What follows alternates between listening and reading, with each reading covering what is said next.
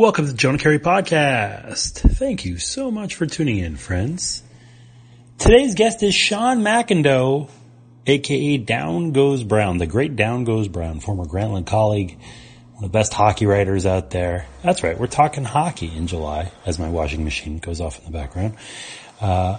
Sean has a new book coming out October 30th. It is called The Down Goes Brown History of the NHL, the world's most beautiful sport, the world's most ridiculous league. And I read this book, an advance copy, because sometimes I get the luxury of being able to do that. And it's so cool. And this was a really cool book, funny and informative, much like Sean and his work. You will really, really dig it. You should pre-order this bad boy on, well, you can do it on Amazon, but you can also do it at your various indie websites. Powell's.com is always a good one, but if you are a fan of Sean McIndoe or just good hockey writing or just good writing, do pre-order. It helps toward that elusive bestseller lists, which we actually get into a little bit on this edition of the podcast too. A really fun chat. Sean is great. One of the good ones in this business. And I do hope you check this out. I also hope you check out this week's sponsor, friends. That is Quip. Hey, listen, the truth is most of us are brushing our teeth wrong, not for long enough, and we forget to change our brush on time because most brands focus on selling flashy gimmicks rather than better brushing, but not Quip. So what makes Quip so different? Well, it's an electric toothbrush with a fraction of the cost of bulkier brushes while still packing just the right amount of vibrations to clean your teeth. Built-in timer helps you clean for the dentist's recommended 2 minutes with guiding pulses that remind you when to switch sides. You've got subscription plans for your health, delivering a new brush heads on a dentist's recommended schedule every 3 months for just $5, including free shipping worldwide. So you know what? Here's what you can do. Quip starts at just $25. And if you go to getquip.com, that's GETQUIP.com/Jonah right now, you'll get your first refill pack free with a Quip electric toothbrush. That's your first refill pack free at getquip.com/Jonah. Again, that's GETQUIP.com/Jonah. Thank you to Quip for sponsoring the podcast. Some programming notes. Well, let's see. We have got CBS Sports, of course, is where most of the love and action happens. You can check out my writing there and also check me out on CBS HQ, where I'm doing constant hits for digital video. You can access CBS HQ on the CBS Sports app, or various OTT devices, Apple TV, Roku, what have you. It's great. You will see me chatting about all manner baseball multiple times a day, every day, and other sports as well. If you're into basketball, we've got a great basketball staff. You want football, we got that. You want soccer, we got that. World Cup just ended. Anything you want, CBS HQ is great. And you can also get the best highlights and biggest sports stories right now in your inbox every morning with the CBS Sports HQ newsletter, packed with all the good stuff you need to see before you start your day. Just go to cbssports.com/HQ daily to subscribe. And also some quick fun updates. So this weekend I will be in Cooperstown covering the Hall of Fame inductions, including Vladimir Guerrero. So if you're in Cooperstown, come say hi by all means. And that should be a lot of fun. But doing some hits for Sportsnet from over there. I'll continue to be doing my regular work for Sportsnet writing as well. You'll see one of those. And then also that's a fun weekend because this past weekend I got married. So that's cool. Hi, Amy. Hope you're doing great. Fun to be a newlywed. So I guess a fun little first trip is to go to the Cradle of Baseball and check that out. And it will be a lot of fun. So yeah, lots of good things happening in life. And I hope that your life is treating you equally brilliantly and that you have a smile on your face as well. So enjoy this edition of the Jonah Keri Podcast. It is with Sean McIndoe.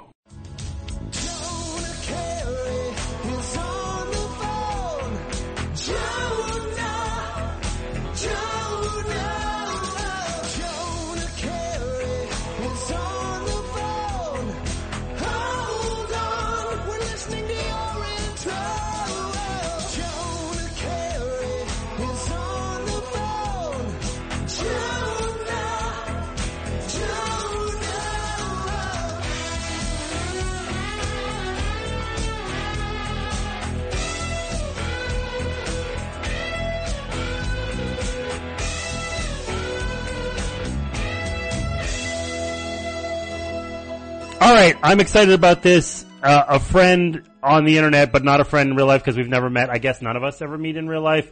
You know him as Down Goes Brown on Twitter, and he's the great Sean McIndoe. Sean, how's it going? It's going good. That is true, right? None of us ever meet. This is just like we're all figments floating around in space. I feel like Twitter just invented a bunch of bots and that's it. That's pretty much it. I don't think there's such a thing as real life friends anymore. I mean, I've got like 3 real life friends, but they're all from 20 years ago. And I gotta be honest, the internet friends are fine. It's funny. I'm thinking of phasing those 3 out. So I lived in Ottawa for literally 3 weeks when I was interning for the Ottawa Citizen when I was at Concordia University, like in the middle of the semester I left. And the only 3 people that I knew were the people who went with me to, I think it was a bar called Puzzles where we played trivia. Those 3 people I knew and that was it. Maybe it's the same 3 people. Maybe you're friends with those 3 people. Those are the only 3 people who live in Ottawa. Maybe you were one of the 3 people. It could be. We gotta get on this series. There's 3 people in Ottawa. 1 Leafs fan, 1 Habs fan, 1 Senators fan. Yeah, right. and they're just wandering around to the same 4 shawarma places. And simulating a population. That would explain a lot, I gotta be honest with you. It's good shawarma in Ottawa, no question about it. We gotta talk the Down Goes Brown history of the NHL, the world's most beautiful sport, the world's most ridiculous league. I have read this. I have blurbed this, which I rarely do, but I was excited when you asked me. And it's really good, and it's very you, because it's extremely informative. If you want to get down to it, you can. But it's funny and sublime and surreal and all that stuff. So what gave you the idea to say, okay, we're going to go all history of the NHL, because you could have just said, okay, here's Gretzky or Bobby Orr and let's be done with it. But there's some, I don't know if minutia is the right word, but stuff that I just flat out didn't know. And I consider myself a decent hockey fan. I had no idea about some of the stuff, especially the old timey stuff. The inspiration for the book was, anyone who's been reading my stuff over the years knows that I love history, probably a little too much. Something will happen today, a big trade or something, and it's almost like when I sit down to write about it, it's like, okay, how many paragraphs is it going to take me before I sidetrack into something that happened in like the 1986 Norris Division? And but I love working in those, the history, but also those weird stories. In some cases, stories that I've known for a while that, the kind of stuff you find in the back page of a newspaper, or that like in a 7-1 blowout, the color guy will certainly start telling this weird story. And that stuff always sticks in my brain. So sometimes it's stuff I've known a while. Sometimes it's stuff I just found out like that day and I just want to share it with other hockey fans. But inevitably, when I would write about this weird stuff, the reaction I would get from readers is, they'd say, that was great, I loved it, that was really interesting, it was really funny. That didn't really happen, right? Like, you made that up. That was a bit. And I always had to explain, I'm like, no, I'm not, that's not how this job works. I can't just make something up and pass it off as a real story. And so, a couple of years ago, when we were kicking around the idea of doing another book, yeah. And this was right as the NHL was approaching their 100th anniversary, and the league itself was doing a lot of history and background and that kind of thing. And somebody said, you got to do a history book. And I said, I'll do it, and I'll do all the history, and I'll cover all the important stuff. But you got to let me focus on the weird stuff. You got to let me, I can't go more than 3 or 4 pages being serious before I got to veer off into the bizarre. And we came up with a format that I think works. So and I'm excited about it, because I think that even if you're a diehard fan, you know a lot of the history. Nobody knows all of it. So there's still going to be stuff in there that you don't know. If you're a new fan, or you're a young fan, there'll be a ton of stuff in there you don't know. But I guarantee just some of the weird stories, will be stuff that you've either not heard of, or maybe you heard and you had that reaction of going, that can't really possibly have been a real thing.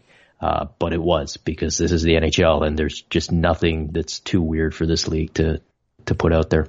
I don't usually redline passages, but there were a couple of things I really chuckled at, and I'm going to read one out loud. We're going to do this. We're going to read on a podcast. Right near the beginning. The new NHL was, in the eyes of the men who created it, just a temporary stopgap until Livingstone dropped his lawsuit and they could reform the NHA. They gave it a year or 2 at most. It featured 5 teams, the Canadiens, Senators, Wanderers, Quebec Bulldogs, and a new team in Toronto that didn't yet have a name but did fulfill the league's key requirement for acceptance, not being owned by Eddie Livingstone. First of all, that's a Norm Macdonald joke. That's fantastic. I already love that. It's great. Who was Eddie Livingstone? Why was he such a pain in the ass? And why were owners such a big factor in the early days of the NHL? It felt like if you had a weird owner or a bad owner or whatever, then your franchise could literally go under. Yeah, I mean, in the early days, it was you needed an owner and an arena. Yeah. And that was pretty much it. And that, you know, the second part turned out to be a bit of an issue because the league launched with 4 teams, and within a few weeks, one of the arenas burned down, and they were down to 3 teams. But yeah, it is. Eddie Livingstone was the owner of the Toronto franchise in the NHA, which was the league that preceded the NHL, yeah.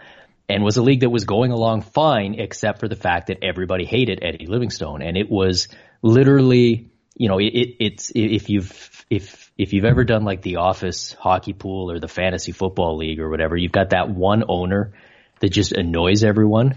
And this was basically it, except, you know, he didn't just annoy them. They were suing each other and arguing over rights to players and all of this stuff. And eventually they all got together and said, how do we get rid of this guy? Because he owns a team and we can't just kick him out. And they came up with the idea of, let's just start a new league that is all of us, but not him. And it'll be exactly the same league, same, you know, a lot of the same teams, same cities and everything, but we just won't have him in it, and we'll call it the NHL. And at the time, they figured this was going to be temporary, and Eddie would go away and leave them alone, and they could go back to being the NHA. But Eddie didn't go away and leave them alone, and so the NHL had to continue. And to this day, 101 years later, it's still there, but the league, at least as the NHL, would never have existed if this guy wasn't such an annoying prick that everyone else had to come up with a creative way to get the hell away from him. First of all, for the record, I am the annoying person in my fantasy league, but I'm the commissioner of the fantasy league, and I can't kick myself out, so screw you, rest of the leagues. There you go. What is your favorite old-timey penalty? Oh, man, the old school rules. Well, my favorite was the one that I think it was Dave Stubbs, who was this great. Yeah, Montreal Gazette, of course. Hockey, NHL based, just a fantastic guy, fantastic resource. And he found this old copy of, I think it was a program that had the rules in it, and there was a 2-minute minor for loafing. Yes! And I don't think anyone's even quite sure what exactly that means, but I love that, and I feel like we need to bring it back. The two minute minor penalty for loafing. So that's one of my favorite rules. The other one is, and cause I sound like such a nerd saying this. I love rule books. I love pro sports rule books because they add to them every year, but nobody goes and cleans them up. So there's still stuff in these rule books that's decades old. That's, you know, it's situations that don't even apply anymore, but in a lot of cases they're there. And there is an old school rule in the NHL rulebook, still there to this day, that describes what to do if the referees don't show up for the game.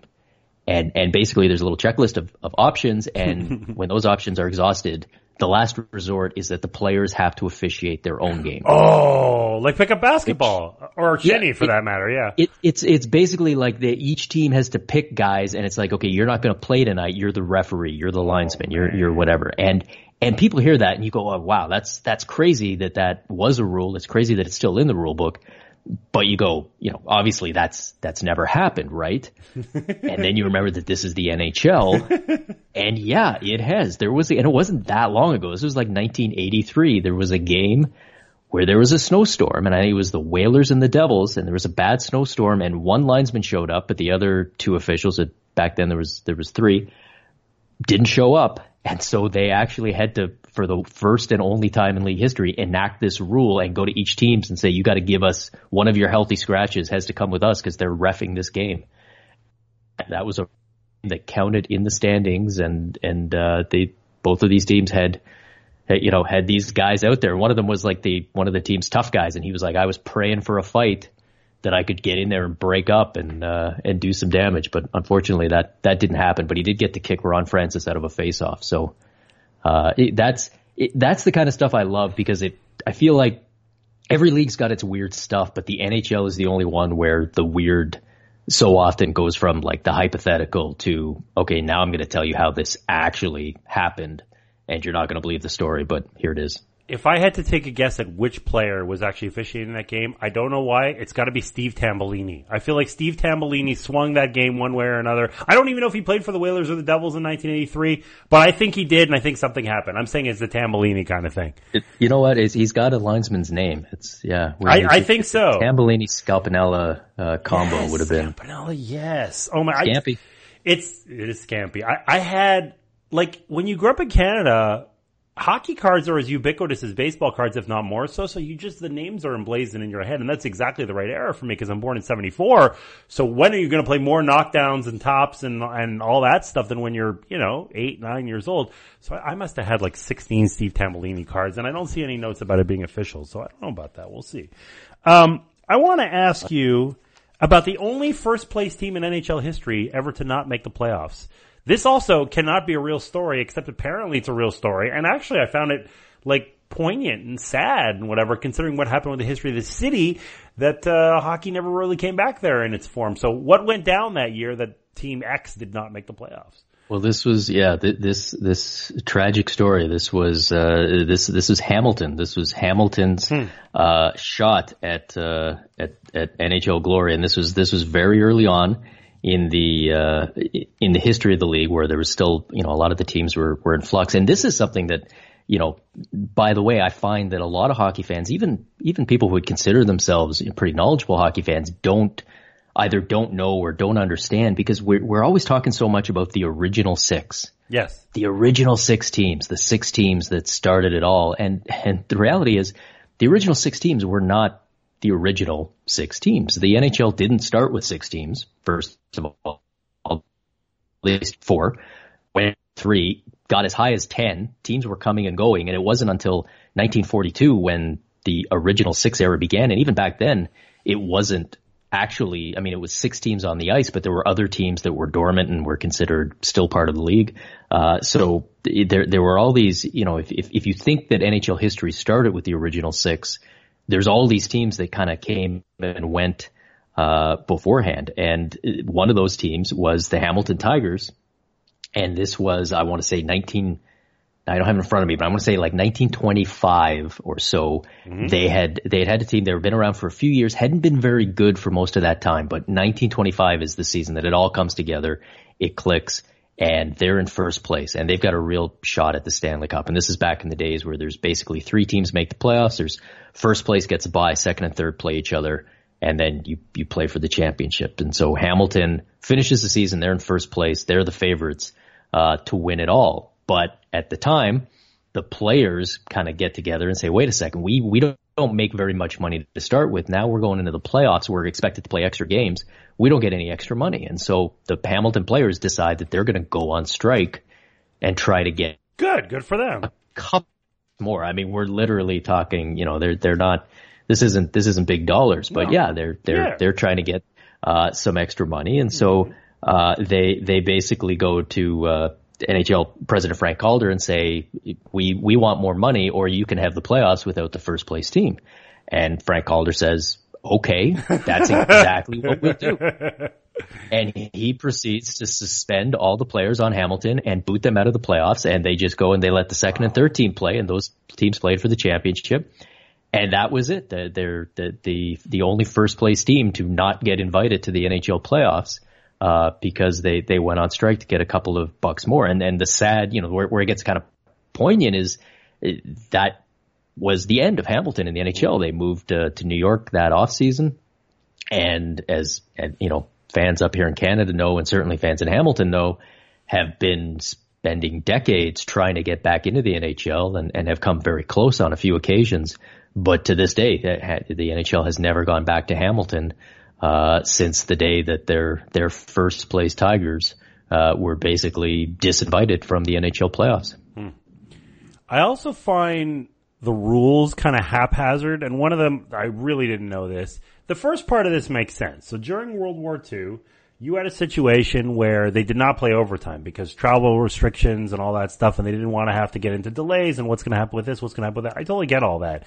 But then there was no sudden death overtime from, 1942 until 1983. Like, this rule that existed during the war, why was it relevant when Gordie Howe was playing, or Bobby Orr, or Steve Tambellini. Why did they wait until 1983? I don't understand. Steve Tambellini belongs with the greats. Why did this happen? Why is the league so, is it just that they're hidebound and they're this tradition, we're going to change it? Or they're just lazy? They're like, oh yeah, I guess we have this old stupid rule. Maybe we should change it now. Like, who guides these non-decisions that get made? That's a great question, and I don't know specifically on that one, because you're right. It's not like anything happened in 1983 where it was like, all right, coast is clear, now we can. And you got to think at some point somebody probably looked around and went like, maybe we shouldn't have every team having 20 ties a year. Like, I'm old school, I don't mind ties, but maybe it was getting a little high. But yeah, that seems to be the way for the NHL. Like, it is so hard to change anything in the NHL, and it feels like with a handful of exceptions, there's like two categories that they're tinkering with all the time, and then there's the things that once they're set, it just to convince anybody to make change, you just can't do it unless something big comes along, like the 2004 lockout when they lost a whole season. They made a bunch of changes then because we were all just so happy hockey was back that nobody was really paying attention. And then it was a few years later, we're like, wait a second, the standings are all screwed up. What are you guys doing? Why do we have loser points and shootouts and all of this stuff? This doesn't make sense.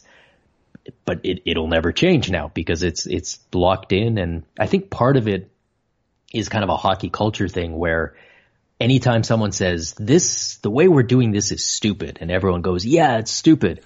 And the person says, and this is a better way to do it. And everyone goes, that's a good idea, but here's my version that's a little bit better. And someone says, no, my version's better. And then they all end up fighting. And then at the end, it's like, oh, we didn't change anything because we didn't just settle on the slightly better system instead of going. And I don't know if that happened with overtime or not, or whether it was the kind of thing where somebody just looked around and said, hey, how come we don't put this back in? But yeah, it's one of those great hockey trivia questions you can you can get somebody with that Gordie Howe scored 801 goals in his career and he never scored a single overtime goal. And I remember hearing that as a kid and just being blown away, being like, that's crazy. And then like a couple years later I saw there was no overtime for his entire career. I was like, oh, you choker. Jerks. He just wasn't clutch. Gordie Howe just didn't want it. Not clutch. That's the problem. If there's any athlete alive, if there's any athlete who ever didn't want it enough, it's definitely Gordie Howe. My favorite sports what if of all time is in this book. I was not aware of this at all. One of the owners of the Montreal Canadiens, the illustrious blah, blah, blah Montreal Canadiens, the New York Yankees of hockey, yeah, blah, blah, blah, blah. In 1935, one of the owners of the Canadiens was quoted as saying, maybe the team would be better off moving to Ohio. Now, that would have been awesome. Imagine the Cleveland French. Let's assume that everything else is the same. All the French-Canadian players, I don't know why, but they all go to Ohio. So they have the monopoly on Beliveau and the Rocket and the Pocket Rocket and the Pocket Rick Tocket Rocket and all these guys. And they win a zillion cups. And everything happens. And the Habs never happen. Then Marc Bergevin never screws up a franchise and it sets them back 700 years. And the Montreal Expos are the reigning kings of sport in Canada. This all could have happened. That's all I'm saying. Look, I'm not a crazy person. I'm just saying this could have happened.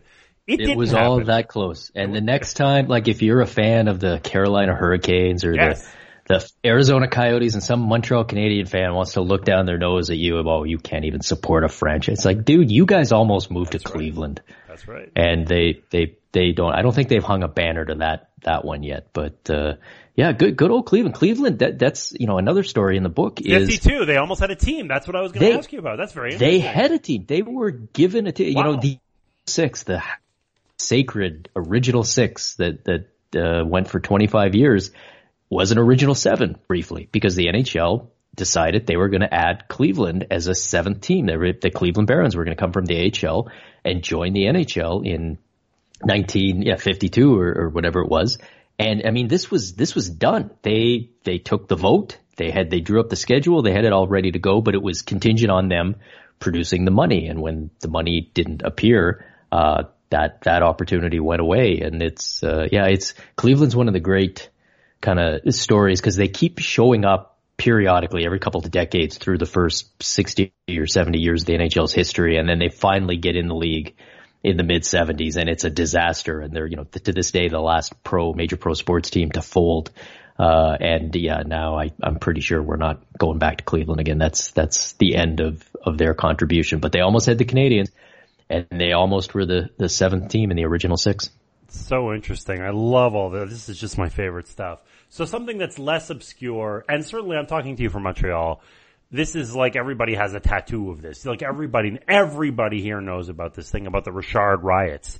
But I think that if you, and certainly if you're a hardcore hockey fan, you know, but I think that if you're somebody that came to hockey later or whatever, or maybe you know about it, but you don't know the extent of it, Maurice Richard was not allowed to play in the playoffs because of an incident, and fans rioted. And I find it so cute when they say, wow, the diehard fans of Cincinnati or Milwaukee or Boston, there was a riot because a dude was not allowed to play. I'm sorry, dude, step off, because Montreal is the king of crazy. That is unbelievable. So what were the circumstances that led to people rioting, hundreds of thousands of people rioting in the streets of Rocket Richard?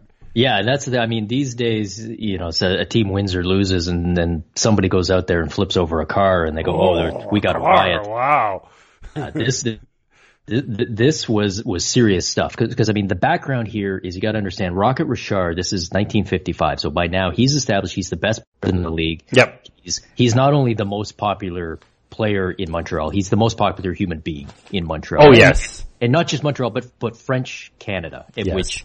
And if anyone's familiar with the politics and the history up here, there's English Canada and there's French Canada, and you know, from time to time those two cultures mesh together well, and at time to time they don't. And but if you're a French Canadian, the Rocket was, I mean, here was your hero. This was the idol of an entire culture up here in Canada. And yeah, as you say, towards the end of the season, there's an incident. I like the way that you phrase that. Mm-hmm. The incident was that he punched an official. Oh, is that all?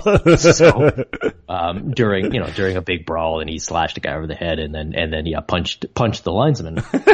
And so and apparently that was against the rules. And so you've got this situation where what are we going to do? What kind of suspension is he going to get? And of course, back then news traveled a little more slowly, and not everyone had really seen it or, knew exactly what had happened. But the league eventually does suspend him for the remainder of the season and the entire playoffs. They basically say you're done for the year. Mm-hmm. And to a lot of fans in other cities around the league, that was actually liked. The fact that he was allowed to stay in the league was considered to some extent a surprise. There was this idea that this guy had assaulted an official. Yeah. You had to do something about it. But no, the league ends up going and Clarence Campbell, the league president, suspends the Rocket for the rest of the year. Now the next game is in the regular season. It's late in the regular season, and it's the Detroit Red Wings come to Montreal. And Clarence Campbell decides that, Montreal fans, decides he's going to face it head on. He's going to go to the game. He's going to attend this game. He's at, some people are like, that's probably not a good idea. He goes to the game. The fans are furious. They're already booing. There's all this, but it looks like they're going to get the game started. And then a fan kind of gets up to Clarence Campbell, to the president of the league, says, I want to shake your hand. He goes out to shake his hand, and the fan sucker punches him. Wow. And now it's on. Now we're in crazy town. Somebody starts setting off smoke bombs. Wow. They cancel the game. And by the way, forfeit the game to Detroit, which ended up being the win that allowed Detroit to finish ahead of Montreal in the standings, which gave them home ice when they faced each other in the Stanley Cup final, and the home team won every game of that final. So this literally may have cost Montreal the Stanley Cup, but a riot breaks out in the streets. I mean, they are smashing windows, setting fires, hundreds of thousands of dollars in damage. It goes overnight into the next day. Eventually, Rocket Richard has to go on the radio and beg people rioting. Basically, he takes responsibility for what he did, and he accepts the punishment, and he says, please stop rioting. Because the thing was, to those fans, I mean, yes, they were mad because their best player had been suspended. They were mad because their team probably wasn't going to win a championship. But to them, it was so much more. This was the French icon, the French hero, being suspended by the English president. And the rest of the league, these English, they would have never done this to Gordie Howe. Yep. Gordie Howe would never been suspended like this. And they were treating, and it was just this ugly situation and is to this day considered one of the most important moments, not just in Canadian sports, but in Canadian politics. It set the stage for how Quebec and French Canadians viewed themselves and how they fit into this country for decades to come. And as you know, especially a lot of the upheaval that came in the 60s, a lot of people point back to that moment as being like literally a flashpoint for a whole sort of political movement and way of thinking. So when you say that we take our hockey seriously up here in Canada, we do. And that it's never been more serious there when, the sports and politics and everything intersected to the point where they practically burned a city down over something that had happened in a hockey game. Yeah, the Anglo-Franco tensions, it's less so part of daily life now, but certainly for much of Quebec's history has been like that. And yeah, it completely was a flashpoint. And, it's rare. It's not like if Victor Hedman got suspended, oh my God, the people in Tampa Bay are going to push the city into the bay. Like, it's just not the same thing. We're not going to get to everything because there's so much stuff, but it's the hidden nuggets I want to get to. And like you write about Gordie Howe, and you could say, Gordie Howe, greatest player, here's why, and here's his goals, and I remember this game. You don't do that. What you do is offer up a story whereby Gordie Howe almost ended up playing for which franchise, because I did not know this either. This was a shocker to me. Yeah, Gordie Howe, the guy that we all associate with the Red Wings, Mr. Red Wings, Mr. Detroit. He did have his comeback in the WHA, and he came back with the Hartford Whalers when they moved to the NHL for the 1 year. So he didn't technically play his whole career with the Detroit Red Wings. But in the eyes of hockey fans, he did. This is a guy, and his very, very, very long career. This guy is Mr. Detroit, which is why it surprises some people to know that he actually could have been and maybe should have been a New York Ranger. Now, this was back in the day. This was before there was a draft. This was before there was any of this. And basically the way you got young players was you just found them. You had a scout go and see a kid and, even at a very young age, get his name on a contract, get him to come, come to camp, come see us and let's get you signed. And then that's it. You're property of this team pretty much for the rest of your career. And it was the Rangers that found Gordie Howe first. And they were the ones that brought him into camp, when he was quite, I want to say he was 15, maybe 16 years old. They found him out in Saskatoon and they brought him to camp. And basically what happened was all the Rangers veterans just picked on this kid and made his life hell for the week or 2 weeks or whatever he was there for, and there were stories that, he had never had like a full set of hockey equipment. And when they gave him one, he didn't know how to put it on properly. And they all gave him a hard time. And the veterans were taking his food and his meals and not letting him eat and just giving him this miserable time. And, I don't know if that was how you treated rookies or as a hazing thing, or if they just didn't like him or they didn't care. But, he basically, stuck it out as long as he could, but ended up just kind of leaving almost in tears, like of, it was a miserable experience. And that blew any chance that, that the Rangers had to sign him. And then a year later, he goes and visits Detroit and is treated much better. And, by that point, he's ready to sign, and he ends up, he ends up signing with the Detroit Red Wings, and literally the rest is history. He goes on and has 20 plus year career, multiple Stanley Cups and all of that. And, if you're the Rangers, you're sitting there going, man, how come we couldn't find a player like that? You did. And then you bullied him basically out of town before you could even get his name on a contract. Mm. Well, they had Adam Graves, so that's something. I want to ask you about a franchise. We're going to jump way ahead here. But a franchise swap almost happened in the 80s. And when you hear about franchise swaps, it's always like, oh, those barnstorming Boston Red Stockings are going to make a da-da-da-da, and it's all 1910.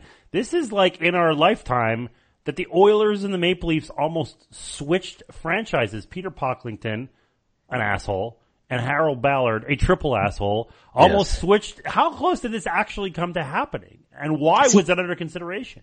This is one of those stories where you hear it and you go, there's no way. So I got to start with the source here. And the source for this story is Peter Pocklington himself. Mm-hmm. He put this in a book and he swears that this happened. Harold Ballard is dead by now, thankfully, but we don't know his side of the story. But the story that Peter Pocklington tells is that at some point in the early 80s, he and Harold Ballard basically sat down and rather than talking about a trade of this player for that player, we're basically like, let's just swap cities, basically. You know, like Harold Ballard would take the Maple Leafs to Edmonton.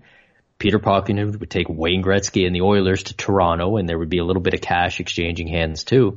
But that was the, you know, that was it. They were going to just do a full on swap, and apparently it was because Harold Ballard, he needed some extra cash or something, and Peter Pocklington swears that this was legitimately not only on the table, but that it had been agreed to, and then that Ballard got some cash somewhere else and ended up backing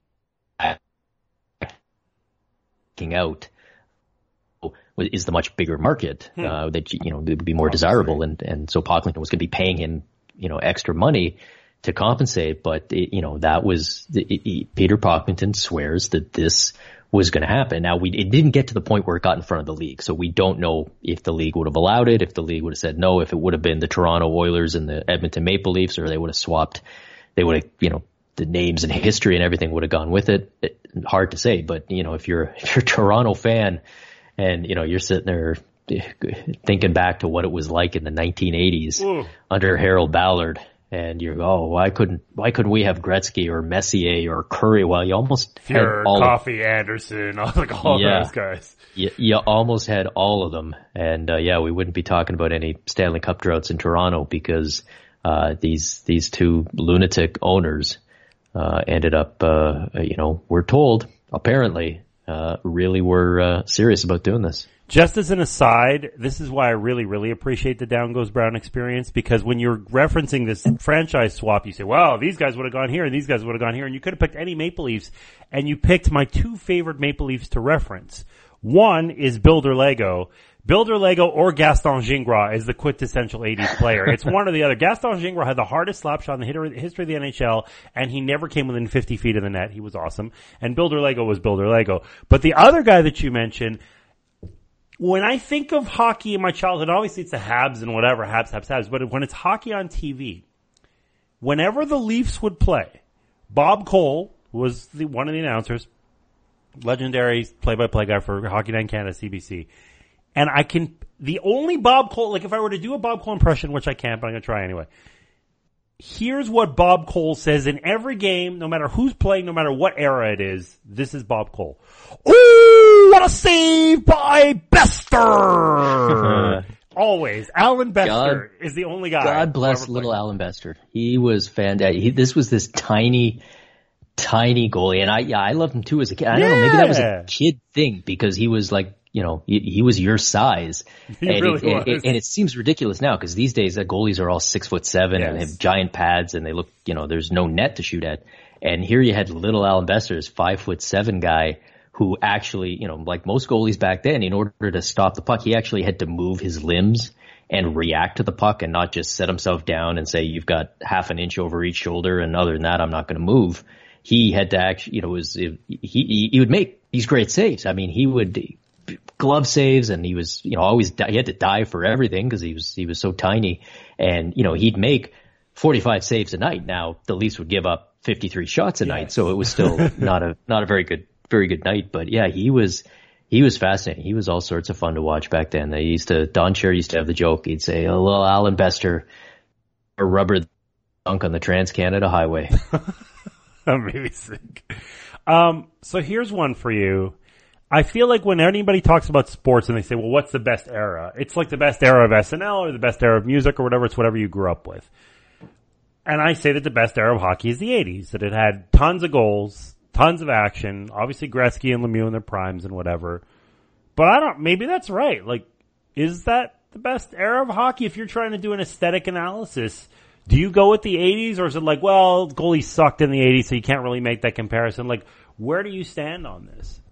Well, I mean, the goalies did suck in the 80s. We can start there. You go back and watch YouTube highlights. Bad. And, you know, I mean, if these days, to score in the NHL these days, you got to go in full speed, you know, triple deke, drop the puck back to your skate, kick it back up to the forehand, and then lacrosse it in over a goalie. And then maybe you got a shot. Back in the 80s, the killer move was you came over the blue line and you just had to skate like 10 feet in one direction.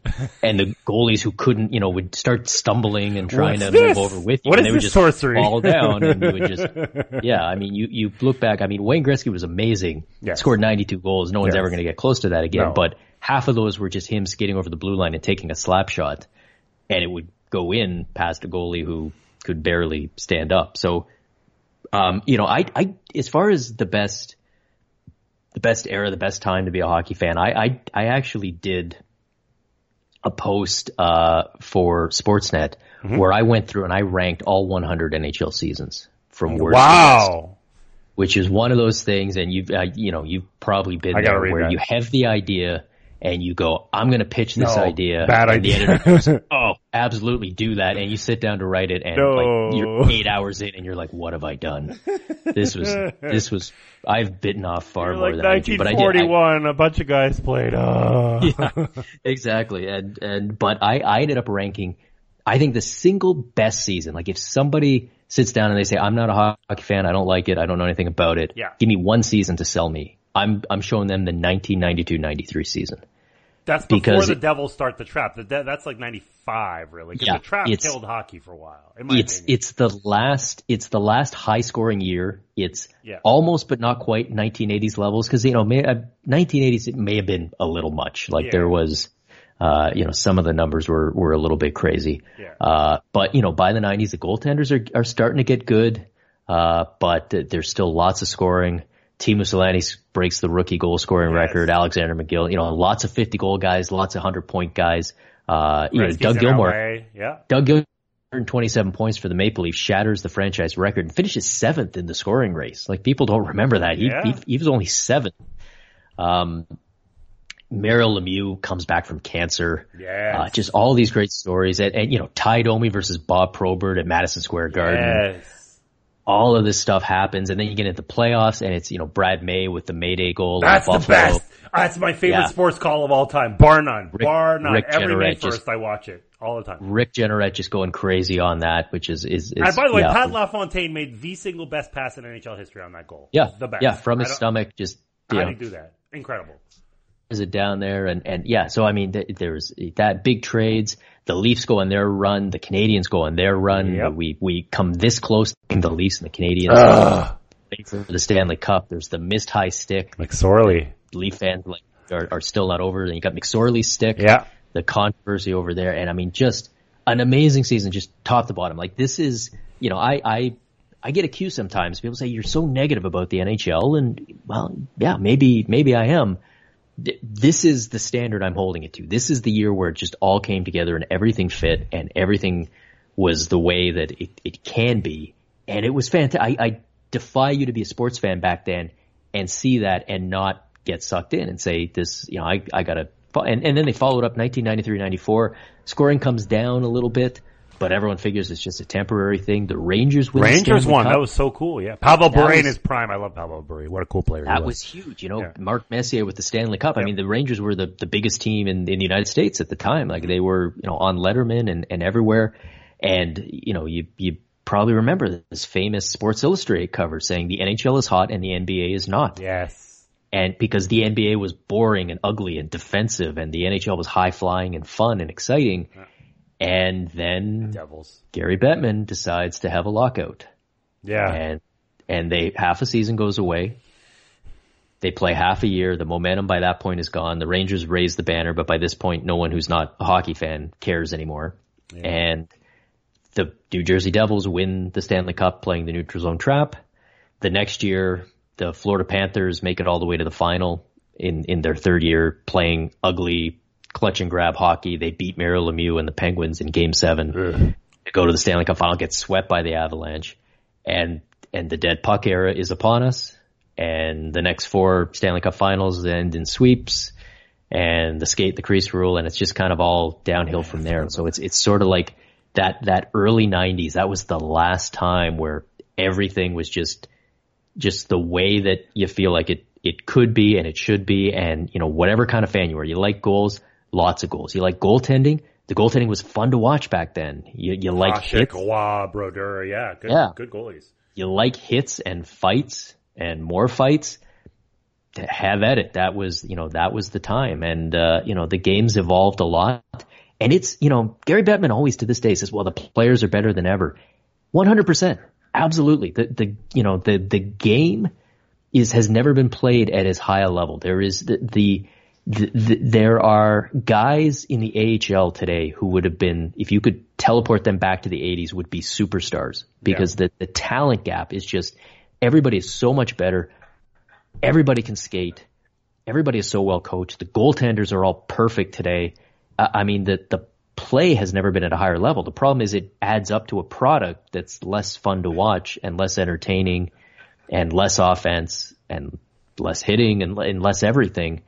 And, you know, it's been fascinating to me. You're a baseball guy. It's been fascinating to me the last little while to watch Major League Baseball and the people who cover it and play it and are responsible for it deal with this issue of the shifts and the way that the game seems to be changing, and just seeing, you know, all these people throwing out ideas saying we need to do this, we need to do that, and just comparing that to what hockey was in the mid 90s, where it's just nobody seemed to care. Nobody seemed to notice that scoring was plummeting. And, you know, and the comparison I make in the book, and I've made it elsewhere, is, you know, you think back to, I think it was 2004 when the Colts and the Patriots played in the conference final. And, it, you know, here it's Brady versus Manning. It's the big showdown. And here we go. This is our marquee matchup.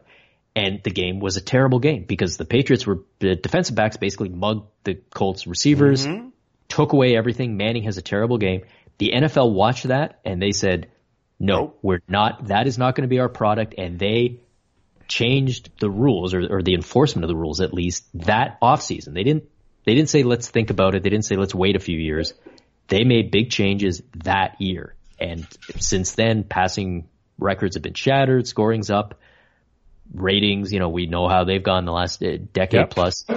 And meanwhile, it was the NHL. Like, I wrote a piece for ESPN once, and it was 20 years of the NHL saying they're going to do something about scoring and then not doing anything. And it was for every year I had a different newspaper article where Gary Bettman or somebody was being quoted saying, you know what, maybe if we just change what we made a slight change to the face-off rule, that'll do it. Or maybe we need to think about this, but it's too soon to do that. For 20 years. Wow. I mean, 20 years. I don't know what baseball is going to do with the shift.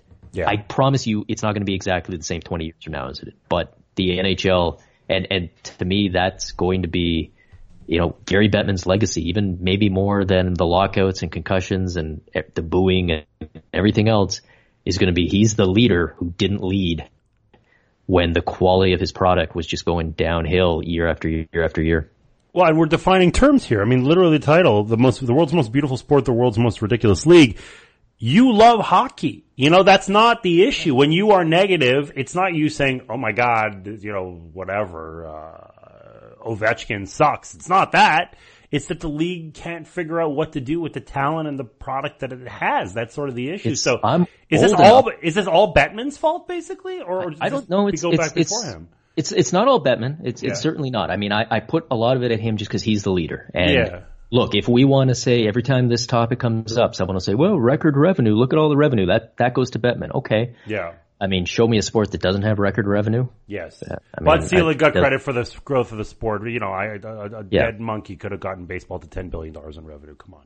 Yeah. And I give Gary Bettman credit for some of the things he did, but he's ultimately the leader. So the buck stops with him, but I'm sure it wasn't just him. He's got all these old school, very old school owners that he's got to wrangle. And I understand you got to pick your battles a little bit. And, you know, I'm sure when he sat down and said, Hey guys, goalies are twice the size they were. Why don't we just make the nets a couple inches bigger and give some shooting space back, and let's get goal scoring up, because in every other league in North America, offense is what sells. So why don't we do something?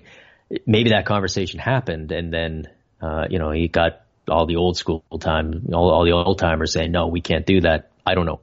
But yeah, no, I mean, I'm old enough that I remember what hockey is like when it's not like this, where everyone's blocking shots and there's just nothing, and everyone just collapses in front of the net and there's nothing to shoot for, and you just got to fire it and pray that it deflects off four people. You know, and so when people, and it's usually younger fans, because that's the sad, there's younger fans now they haven't known anything but this. Yes. They've never been alive for. I've never felt as old and depressed and frustrated as I did last year. There was I want to say it was ESPN did a thing where they asked players in the league, what rule change would you like to see? And Connor McDavid said, I think it would increase scoring if we put the red line back, like put back the center ice, the offside. Yeah. And because that would open up the neutral zone. And I was like, that would open up the neutral zone. Like, dude, do you not remember? Like, my reaction was like, were you not around for the neutral, like for the neutral zone trap in the New Jersey Devils? And then I realized, my God, no, he wasn't. He literally alive. Wasn't. He was born in 1997. Oh, he has only known this version of the NHL. And there's lots of fans that have only known this version of the NHL. And so when somebody comes at me on Twitter in a comment section, they're like, you just don't like hockey. I'm like, look, man, don't pull that card on me. I've got way more. I'll put my hockey fan credentials up against absolutely anybody out there. You want to talk memories. You want to talk about the games you've been to. You want to talk, throw the trivia or whatever around. I mean, I've literally written the book now on this league. So don't tell me I'm not a fan, but I'm a fan who understands what this game can be, and I can put what the game is now in that context, and it's not good enough, and it hasn't been good enough for a long time. And I don't mean that, I mean the quality of the product, not the quality of the play. The quality of the play has never been higher. Yeah. I agree with Gary Bettman on that 100%. Problem is, quality of play sometimes doesn't add up to a better product for your fans who, and this is the part the NHL seems to forget, the fans are the entire reason you exist. That's it. You're an entertainment product. That's all you are. And as soon as the fans aren't entertained and don't feel like you're putting out a good product, you don't have a reason to exist anymore. So I wish they had done more. I wish, I mean, how sad is it if we're pointing to the NFL and saying that's what leadership looks like? Yeah, we're struggling, obviously. But this is, to me, when it comes time to write the obituary for Gary Bettman's term as commissioner, whenever that happens, and that any story if Gary doesn't in the very first paragraph mention what happened to the quality of the product under his watch, I don't think is doing an honest job at telling his story.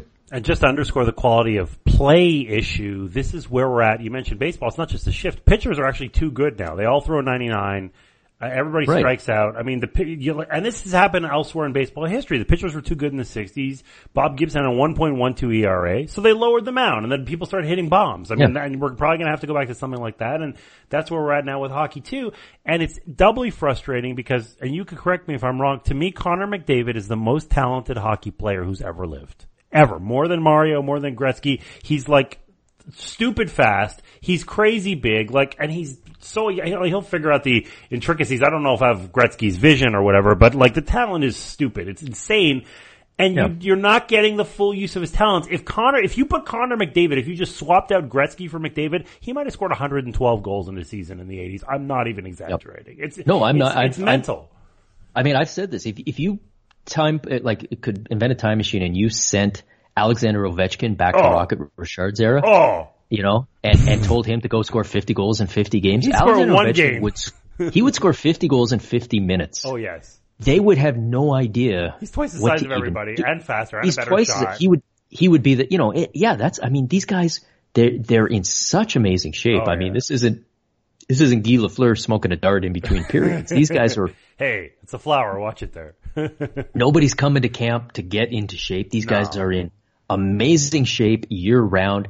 Everybody skates. It just the way the game is played is it's so much faster. Ken Dryden had a great quote where he said that you never see them call charging anymore. There's a penalty in the NHL, charging. He says you never see that called anymore because the entire game is now played at charging speed. Charging used to mean you sped up to hit somebody. That was charging. There is no speeding up now. Everyone is going full speed all the time. You hit the ice full speed for 40 seconds and you get off. And somebody else comes in, and everybody is so well coached. They know exactly where to be. They know exactly what to do, where the stick should be to take the passing lane away. Everybody blocks shots. Everybody collapses in front of the net because that's the only place you can score from. And so, it used to be that a slap shot from the blue line was a scoring chance, and now it's not. Now if you know, if a goalie gets beat clean on anything further than 30 feet out, it's a bad goal, because these huge goaltenders are perfectly positioned. And again, this is all, it's skill. I mean, you take the worst goaltender in the NHL today and send him back to 1987, and he wins the Vezina, in a walk. They'd kick him out of the league. He'd be too good. So the skill, the quality is amazing. But the problem is, they talk about, in game theory, you talk about a game being solved. Can you solve this game? You know, we've solved checkers and tic-tac-toes. We haven't solved chess yet, but maybe we can. It feels like hockey has been solved, and it turns out that hockey in its purest, proper form ends up being a 3-2 game that isn't always all that much fun to watch. And you know what? So change what that is. You know, you're not stuck with this. I love hockey. I'm a traditionalist. I am. I would not have written a book about the history of this league if this stuff didn't matter to me. But nothing about hockey came down from a mountain on stone tablets. Like this stuff is allowed to change. We're allowed to talk about ways to make the product bigger. And, I've said, just make the nets 2 inches bigger. You would not even be able to see to tell that difference from the stands. If you sat at center ice and you made made one net 2 inches bigger and the other one the same, you would not be able to look back and forth and know which one was any different. But it would make a huge difference the way the game was played, because not only would we see more goals, but you see more goals from a wider area, which would mean that the defense would have to spread out and cover more. And, all of this, and people say, well, we need more scoring chances. A scoring chance in hockey is just a shot that makes you feel like it's going to go in. That's all it is. Yeah. So these days, there's not many scoring chances, because even when you see a guy gets a clean shot, you know it's not going in. The goaltender's taken the whole net away already, and there's three guys closing in to block the shot. Make the nets a little bigger or do something. Make it so that you can actually score from some of these areas you can't score from anymore. Suddenly you're going to have chances. That's what's exciting. And then, if the game's 1-0 with a ton of scoring chances, that's fine. That's a great, exciting game. But these days, we got a lot of games that are 1-0 with no scoring chances, and I always... I think back to that great Wayne Gretzky quote where he once said, we're told that he approached every game. He said, somebody is seeing me for the first time, someone seeing me for the last time, and I don't want to disappoint either one. I always think every time I watch one of these hockey, because I watch a lot of hockey, especially during the regular season, and when it's December and I'm watching Carolina and Minnesota play a 2-1 game where there's no scoring chances, I'm sitting there going, like, there's somebody watching this as their first ever NHL game. Like, somebody is sitting in those stands or sitting at home flipping around going, yeah, I'll give it a shot. You put that product in front of them, you are never going to get that person back. No. Never. There is no way you can tell you, oh, Connor McDavid's great. Yeah, you know what? I tried that NHL thing once. No, thank you. And, how many over 20 years, how many people have sat down to give the NHL a try, seen one of those games and gone, no, thank you. And they will never come back. There's no way to get them back. My proposal, bring back loafing penalties. I think that does it. I think you solve all the problems that way. Comedy is the best way to get it. It's just loafing. It would definitely do it. That would do it. I love how this 15-minute rant started with you asking me for my favorite season. You're like, I'm not going to answer your question. Give us the positive. And I was like, yeah, okay. And then, just 15 minutes of me getting... No, it's insightful and it's right. And look, I have to tell you, I moved to the States in 97, and it's not as easy when you're in a not in a prime market necessarily for hockey to keep tabs, and it's in the U.S. and whatever. And I'm back in Montreal, and yes, the Habs suck, granted, but there's an opportunity there for me to get back into hockey, and I like Matthews, and I like McDavid, I like some of the individual talent, and I'll flip on a game, and it's just not that good. It just isn't, and I'm not, it's not that I feel that way about all sports. Like, oh, I'm in my 40s and now sports just isn't that interesting. I like watching the NBA probably more than I ever have liked watching the NBA. I love the NBA. I love it. I can watch it all day long. I just do not feel that way about hockey. I don't know. And granted, I was always more of a basketball fan than a hockey fan, but I liked them both, and I don't have it anymore. I'll sit down for, if it's Crosby and McDavid, if it's something like that, but the proverbial, what is it? Minnesota versus Carolina. I'm not watching that. There's no way. No. And there's no reason to, especially in today's NHL where there's so much parity. And I know if you look at the NBA, there's not. That's the opposite side of the coin. But But, you know, there's so much, it just feels like you're flipping coins and none of the games really matter because all the, you know, there's two bad teams and two good teams and everyone else is pretty much the same. Yep. You know, I'll say this. And, you know, I say this as someone, as you just heard, I don't know if there's anybody out there in hockey media who does as much criticism of the NHL as I do. And I know some people, so I have readers who think it gets too much sometimes, and I get that. I will say this. Let me pick the best hockey game, and you pick the best baseball game, and someone else pick the best NBA game, and we'll put them all head to head. I will put hockey's best game and hockey's best moment against any sport. I agree with you. And hockey will win hands down. You sudden death overtime in the playoffs when it's back and forth. You know, I would put that in front of you. Give me your best Super Bowl. Give me your best moment. Give me whatever you want. Hockey will win.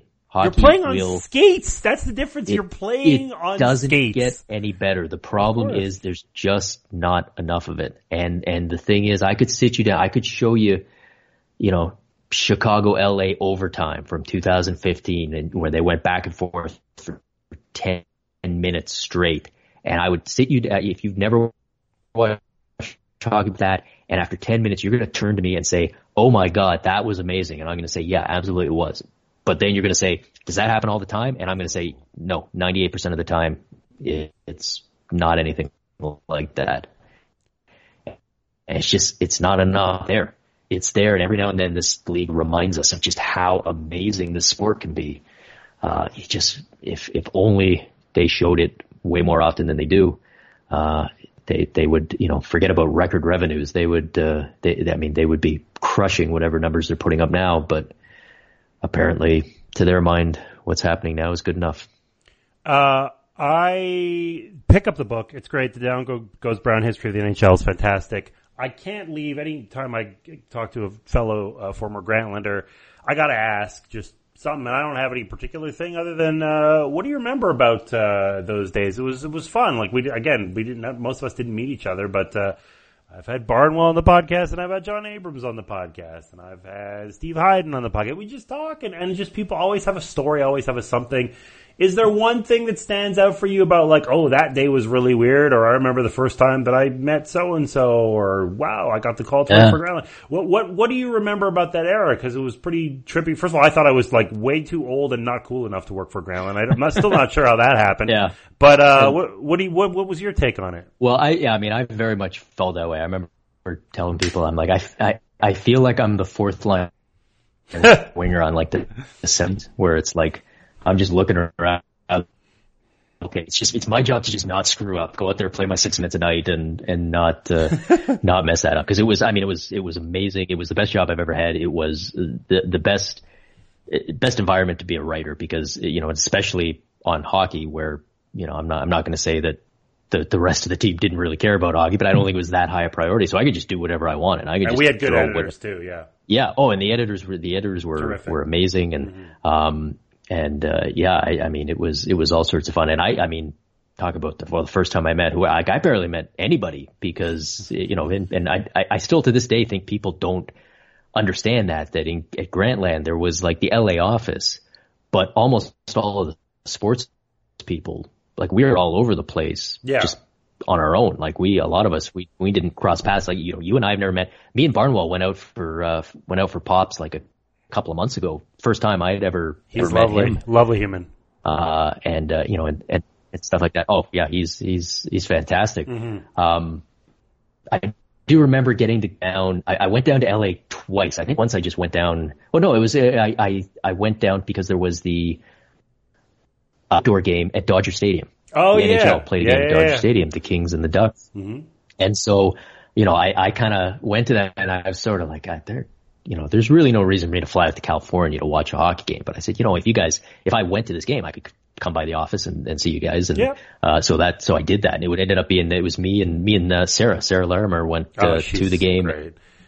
Oh yeah, it was, and it was fantastic. And we had, you know, it was an amazing time. And we're sitting there like, you know, 20 feet from the ice. And I remember at one point, like, I'm in Dodger Stadium, which I'd never been to Dodger. I'm a baseball fan, but, you know, I'd never been there before. I'm in Dodger Stadium. Wayne Gretzky is like 20 feet to my right. Wow. There's fireworks going off. There's a rink in front of me. To my left, Kiss is playing a concert. And I remember, like, I texted my wife, if I ever get to the point where I'm so cynical that I can be somewhere like this and I don't think it's cool, please smack me in the head, because this is just ridiculously awesome. And that was and that was great. And then I ended up getting to go back when the Kings were in the final. Yep. And see everyone again there. But it was great. I miss it to this day. It was really a lot of fun, and it was, still, it was a great site to work for, but it was also my favorite site. I would write something, my stuff would go up, I would go, on, see how it, how did they lay it out? What did they pick for it? Cool. Did they leave that joke in that I slipped in? Yep, they did. Awesome. And then it was like, all right, let's start clicking around and see what else is up there, because it was great. The thing about the site that resonated for me was that I would read about stuff that I had no interest in any other form. I've never been a huge soccer fan, and any time was a Goodman wrote the soccer stuff. I would just read everything. And that I had stopped following wrestling when I was like 16, but I read everything that the Masked Man wrote.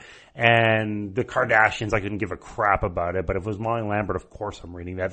That's what it was. It was that you're reading it and the subject matter did not matter because people's takes were so interesting. I was just like, I'm never going to watch this show. I actually don't know what you're talking about, but wow, this is a really good yarn and I'm enjoying it. So yeah. And you know what? The other thing was it made me such a better writer, because first of all, to have the editors, yep. and like Sarah was, the other thing though is, I was writing hockey. We had Katie writing hockey as well, yes. Katie Baker. Great, and it was writer, like, yeah. I would write something and I'd be like, I nailed it. I'm really doing really good. And then I'd be like, oh, look, Katie posted something too. Click. And I would just read it and be like, all right, I got to up my game, because I am, they got me paired up with one of the very best in the world. And it was fun. I understand that there's probably a lot of people who read me to this day that would have never heard of me if they hadn't, decided to reach out to a recently laid off, high-tech employee and say, hey, dude, if this NHL lockout thing ever ends, do you want to come aboard for a little bit? And I was kind of like, yeah, but the lockout probably won't end. And then 2 days later it did, and giddy up. There you go. Shouts to the entire diaspora. I hope everybody is thriving wherever it is that you are, our former Grantland pals. Sean, what a pleasure. This was great. As I said, the book is awesome. And like, it's so fun and incongruous to be like really diving into a hockey book when it's 33 degrees, as we say in Canada, and it's July, and I'm just like sitting on the porch. It's cool. Like, I really, really dug it. And I came in, I'm like, okay, he's going to have some good takes on Gretzky or whatever. And yeah, that's all in there. But it's the ephemera. It's all that stuff that just really, really revved my engines. I dug it, and I think that if you're a hockey fan, you will really be into it. And honestly, I think that even if you're not a hockey fan, you'll be like, well, what? This is not a thing. This is like science fiction. It almost is more interesting if you come in knowing nothing than if you know something in some way. So definitely pre-order it. And by the way, for people who don't know, pre-orders is how you game the New York Times bestseller list. You can sell, I don't know, a few thousand copies of a book. Like, you can sell no books after the day that comes out. But if you get a lot of pre-orders, you will be on the New York Times bestseller list. This is a true fact. So if you've ever liked Sean's work and you have whatever it is, $15, spend it on this book, and do not do it when the book comes out. Do not do it when you're a Buffalo Sabres fan this January. Buy the book now in July, even though you're not going to see it in 3 months. It'll be a happy present to yourself in October. Sean will be on the New York Times bestseller list, and everybody will be happy. How's that? I like the way you think. Yes! I like to do what he says. Thank you, buddy. I appreciate it. Thank you, man. This is great.